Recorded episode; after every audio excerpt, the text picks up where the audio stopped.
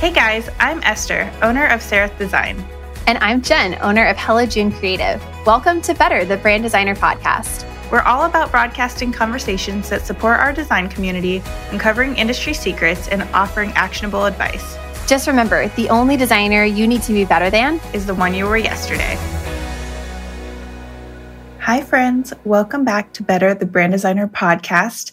It is just me, Esther, today, and I am so excited to be bringing you a bonus episode.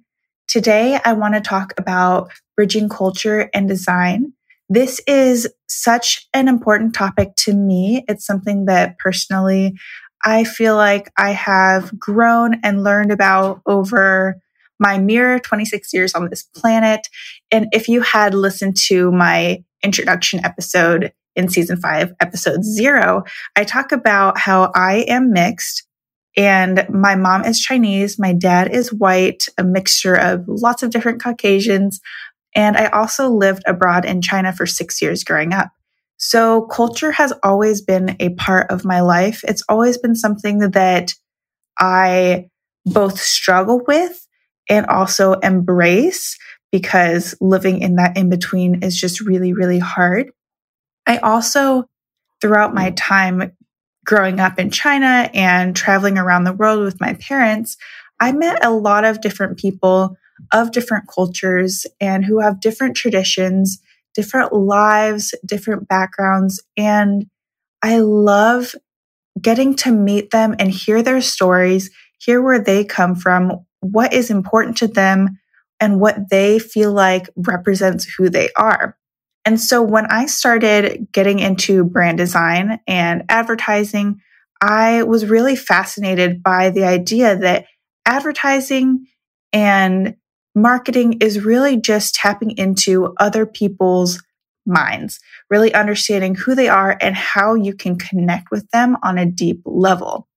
And so when I think about how you bridge culture and design, it's really marketing, but like digging even deeper into, all right, how am I going to talk to them as if their abuela was talking to them, or how their mother was talking to them, or how their best friend from home, and just getting to understand where those cultural notions are. And that also plays into color and typography. And there's just so much within the world of design that we can use to connect with people culturally. But there also is this balance of how are you culturally aware and connecting with people and not appropriating culture. So that's one. A second one is also how are you connecting with them when you are not that culture? And this is something I think is really important in design. Even if you never work on a project with somebody who blatantly is saying, I want my brand to feel like it talks to Mexicans, or I want my brand to feel like it talks to Koreans. It doesn't have to be that blatant, but there can be a story that is subtly told within it. Whenever you have a project, really think about how you can dig deep into how it makes people feel, how you can be conscious and empathetic and loving through your design. So some of the projects that I've gotten to work on have been able to allow me to tap into this a little bit, and I wanted to share some of those stories with you. So if you have taken a look at my business, Seraph Design, that is a very personal brand to me, obviously, because it's my studio and I love it so much, but also because I really tapped into my own personal story and what makes me unique. So like I said, my mom is Chinese, and growing up in China and growing up with my mom's Chinese food, I would always have China bowls that she would put my noodle soup into, my rice into, and it had intricate floral designs on it, the blue and the white. You see it in a lot of different cultures, but in China, it is very distinct. And I just was thinking about how like my story all stems from Chinese food. I mean, I eat it every single day. It's kind of where I start my morning, where I end my evenings. And I wanted that to be part of Seraph Design. And so when you look at my branding, you see that woven into it. And it's not explicitly, hey, I am Chinese, but it is, hey, I have this story that is part of me, and let's do it in a way that is modern and soulful and very intriguing. Another project that I worked on is Kutoa Project. So Kutoa Project is a therapy center for women and children that is based in Nairobi, Kenya. I got connected with Jason and Shay, who run the Kutoa Project, when I went to travel to Kenya a few years ago. And when I started working with them, I wasn't really sure how I would be able to connect with their audience. They wanted to be able to connect with the people of Kenya, wanted it to feel very lively, wanted it to feel very much of part of the culture. And being somebody who is not East African, who is not Kenyan, I didn't really know what that looked like. So I had to do a lot, a lot of research and trying to see, okay, are there certain patterns? Are there certain colors? Like, how do I even know when I haven't spent that long? I had only spent about two weeks in Kenya. I think the key here is I asked a lot of questions, and I might have sounded stupid, but they never said anything like that. I asked, like, are there certain color combinations that are no-nos to use? And one thing that came up is like orange and blacks feel like Halloween and they feel very like eerie. So let's stay away from that. Let's not go into these neutral color palettes because Kenyan fabrics are just so vibrant and full of life, and people wear them so much everywhere. So it needs to feel like that. And then another thing that we had talked about is the Kitenge cloths, which are these mud cloths, and they have different patterns on them. I asked, do any of these mean anything specifically? Is there like certain patterns that I should stay away from? And it's just really interesting to tap into those like very nitty gritty thoughts. But what came out is that no, none of the patterns really mean anything. So let's use them and interpret them in the way that makes sense for the business itself.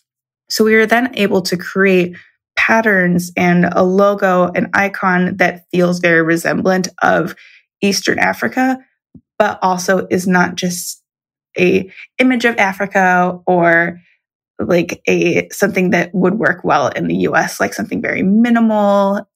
It's kind of like it's loud and it's proud and it's very fun, and the colors are extremely vibrant.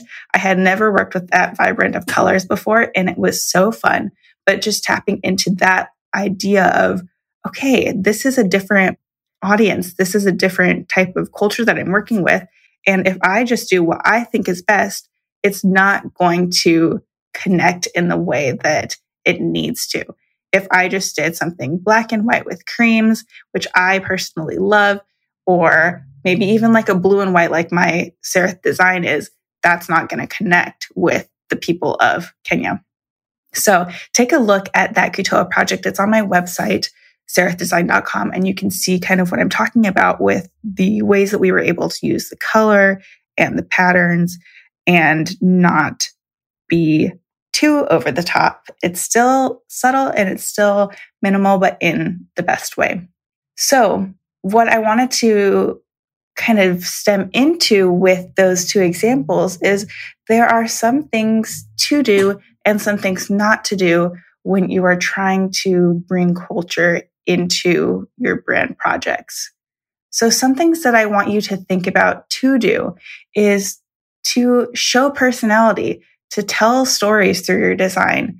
It is really that that's going to be the core of your business anyways. And you know this, even when it's not just a cultural design, just any type of brand design. You want to tell a story, tell who your client is in a way that's going to be impactful. It shows where they've been, where they want to go, what their values are, and putting that into one logo. I mean, I know it's hard. I know it's really hard, but when you're able to work that together, oh, it's so freaking beautiful and so impactful for them too.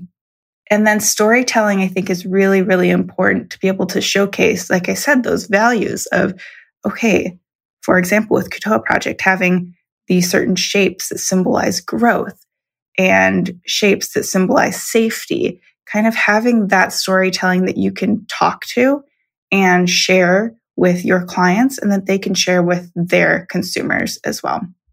So that being said, using symbolism and subtle nods to culture, that I think is one of the key things to make it tasteful and not kitschy at all by digging into certain tiny aspects. So for example, with Seraph Design, I have China bowls. I'm not putting out a China bowl, but I like zoomed way in to the style of illustration and used that as a jumping off point. So there's ways that I would say zoom way in, because you can always like take steps back out. But if you zoom way into something that's intriguing to you, then I think that is where you can have these subtle nods to culture. A third thing is to use color to your advantage. So there are colors that each culture embraces and loves. And how do you then take those and maybe subtly tweak it a little bit so that it feels a little more fresh? I'm currently working on a project for a production studio that is, the owner is Mexican, and he wants to tell the story of the Mexican Revolution through his videos and through the design of the website and his branding. And so we want to play in with the reds and the greens and, and blacks. But when I was looking at those colors, you don't want it to feel like, okay, we're just putting that Mexican flag on the website. But how do you turn that green into maybe something that's a little bit more of a soft green, like a dark soft green, thinking towards a little emerald, a little forest green, and you can play with it. Of course, we know how to play with color as designers. How do you turn that into something that's a little more subtle? That's the skill in an art. And I can't tell you exactly how to do that. That's more of a rhetorical question. But then you can use maybe the reds as subtle accents. So it's not just all up in your face, but using color to your advantage, because color is really key in any type of design. If you think about stepping outside of culture, but stepping into a corporate world, like Starbucks, you know that green. McDonald's, you know the yellow and the red. You have these like very clear ideas of color and how it connects to a certain brand. And so being able to do that with your designs is really, really cool and really important. Another thing that I would suggest and what I love doing is digging into history.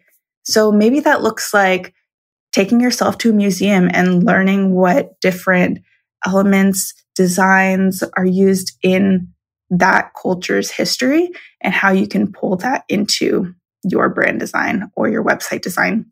For the project that I was just talking about with the video production company, he wanted to kind of take some inspiration from propaganda posters. We don't want it to feel like propaganda posters, but have the revolutionary aspect to it, the colors, the textures. And so I did a whole research on what that looked like, because there are so many different types and I didn't want it to feel appropriating of posters or feel like it's propaganda at all. But looking where I can zoom into some of the textures and some of the layouts. And also recently I did go to a museum, the Art Institute of Chicago, and I was even looking through like the Egyptian hieroglyphs, and it's so cool. I took pictures of some of the symbols. Like that could be inspiration for if you ever worked on an Egyptian project, which I have never, but that would be really cool. There's so much to learn from history, and history repeats itself. Like we don't have to use the exact same layouts or the exact same shapes, but interpreting it in a new and modern way is really key when you are trying to turn something like bridge that culture design. Also be curious when you travel. Wherever you travel, there's always going to be colors and textures. And I just, I love taking lots of photos. So I take them and then I save them. And someday whenever I'm looking at a project for a certain area, I go back and see like, oh, that's exactly how the streets looked, or that's how the buildings looked, or that's how a poster was designed, or fabric. I love fabrics. I think you can tell so much of a culture through its fabrics. So be curious when you travel.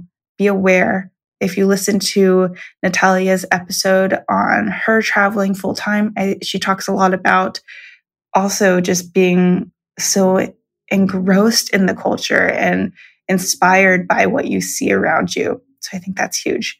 And then lastly, what to do is ask questions. Ask so many freaking questions that your clients get annoyed. Like, because even though they may be annoyed in the moment, they are actually going to benefit from it. Ask so many questions that you can be able to tap into their mindset, tap into where they're at with their background and their history and their culture and how you can really connect the dots there. Okay, so now the more negative side, what not to do. Uh, I think this is one of the most important things to talk about. We cannot, not, not appropriate culture. It is absolutely not okay. It is detrimental to other cultures. It's detrimental to the way that we interact with people. For example, there are lots of fonts that just appropriate culture, such as Chop Sui font. Chop Sui font is a very Chinese style font that um, you may see on some Chinese restaurants that are, it's just very kitschy. It's not reminiscent of the types of fonts that are actually used in China, but it is a way that Western culture has interpreted things and then blown it out of proportion. And you see that a lot. And also there are certain fonts for Mexican restaurants that you see, or even just like the hamsa for yoga or the lotus flower for yoga. Like there are so many things that are just overused.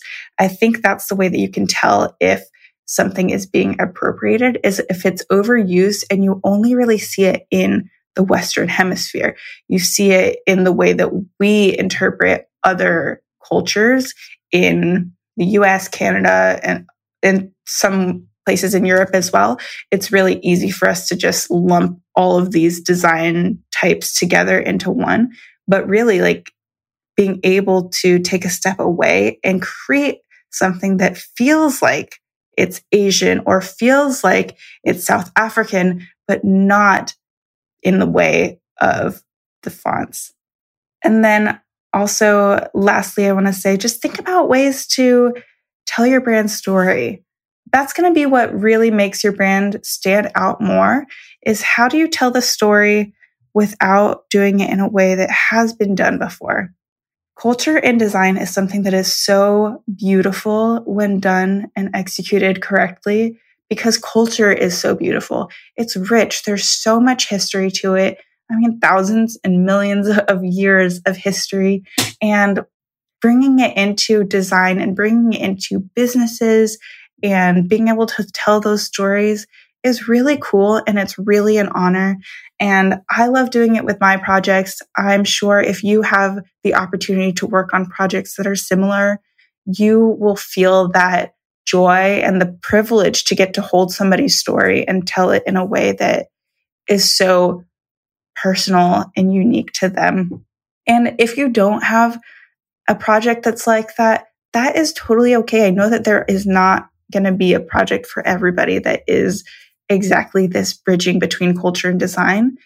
But again, I want to come back to what I said at the beginning, that not every project is going to be blatantly cultural, but take every project as a learning opportunity to learn how you can better connect with people, how you can make people feel seen, and how you can be empathetic and loving through it. So thank you so much for listening to my mini episode on bridging culture and design. I hope that you learned a lot from it. And if you have any questions about this or want to talk through kind of your thoughts or anything you wanted to add, let's chat. Send me a D M at seraph dot design on Instagram, or post something in the Facebook group. I want this to be an open dialogue. Obviously, I don't have all the answers, and I'm still continuing to learn as I grow and trying to find how to best serve, serve my clients and be the best member of society and the world that I can be. So I love having this conversation. I hope you did too. And I will talk to you guys again soon. Have a great Tuesday. Bye, guys. We hope you enjoyed today's conversation. Subscribe wherever you're listening to make sure you don't miss an episode. And we'd be forever grateful if you left us a review on Apple Podcasts. We bet you've got designer friends who'd enjoy it too, so share it with them. If you'd like to submit an inbox question for us to answer on air, or you want to get in contact with us directly, email us at inbox at betterbranddesigner.com. Our Facebook community is one of the most positive, supportive, and fun groups we've ever been a part of. We'd love for you to join us. Search for Better the Brand Designer Podcast on Facebook. If you love these conversations between designer friends and would like to support us, you can find us on Patreon at patreon.com slash betterpodcast. And visit us online at better brand designer dot com to learn more about our podcast and snag major discounts on our favorite resources. Special thanks to our producer, John, from Wayfair Recording Co. See you guys again next week.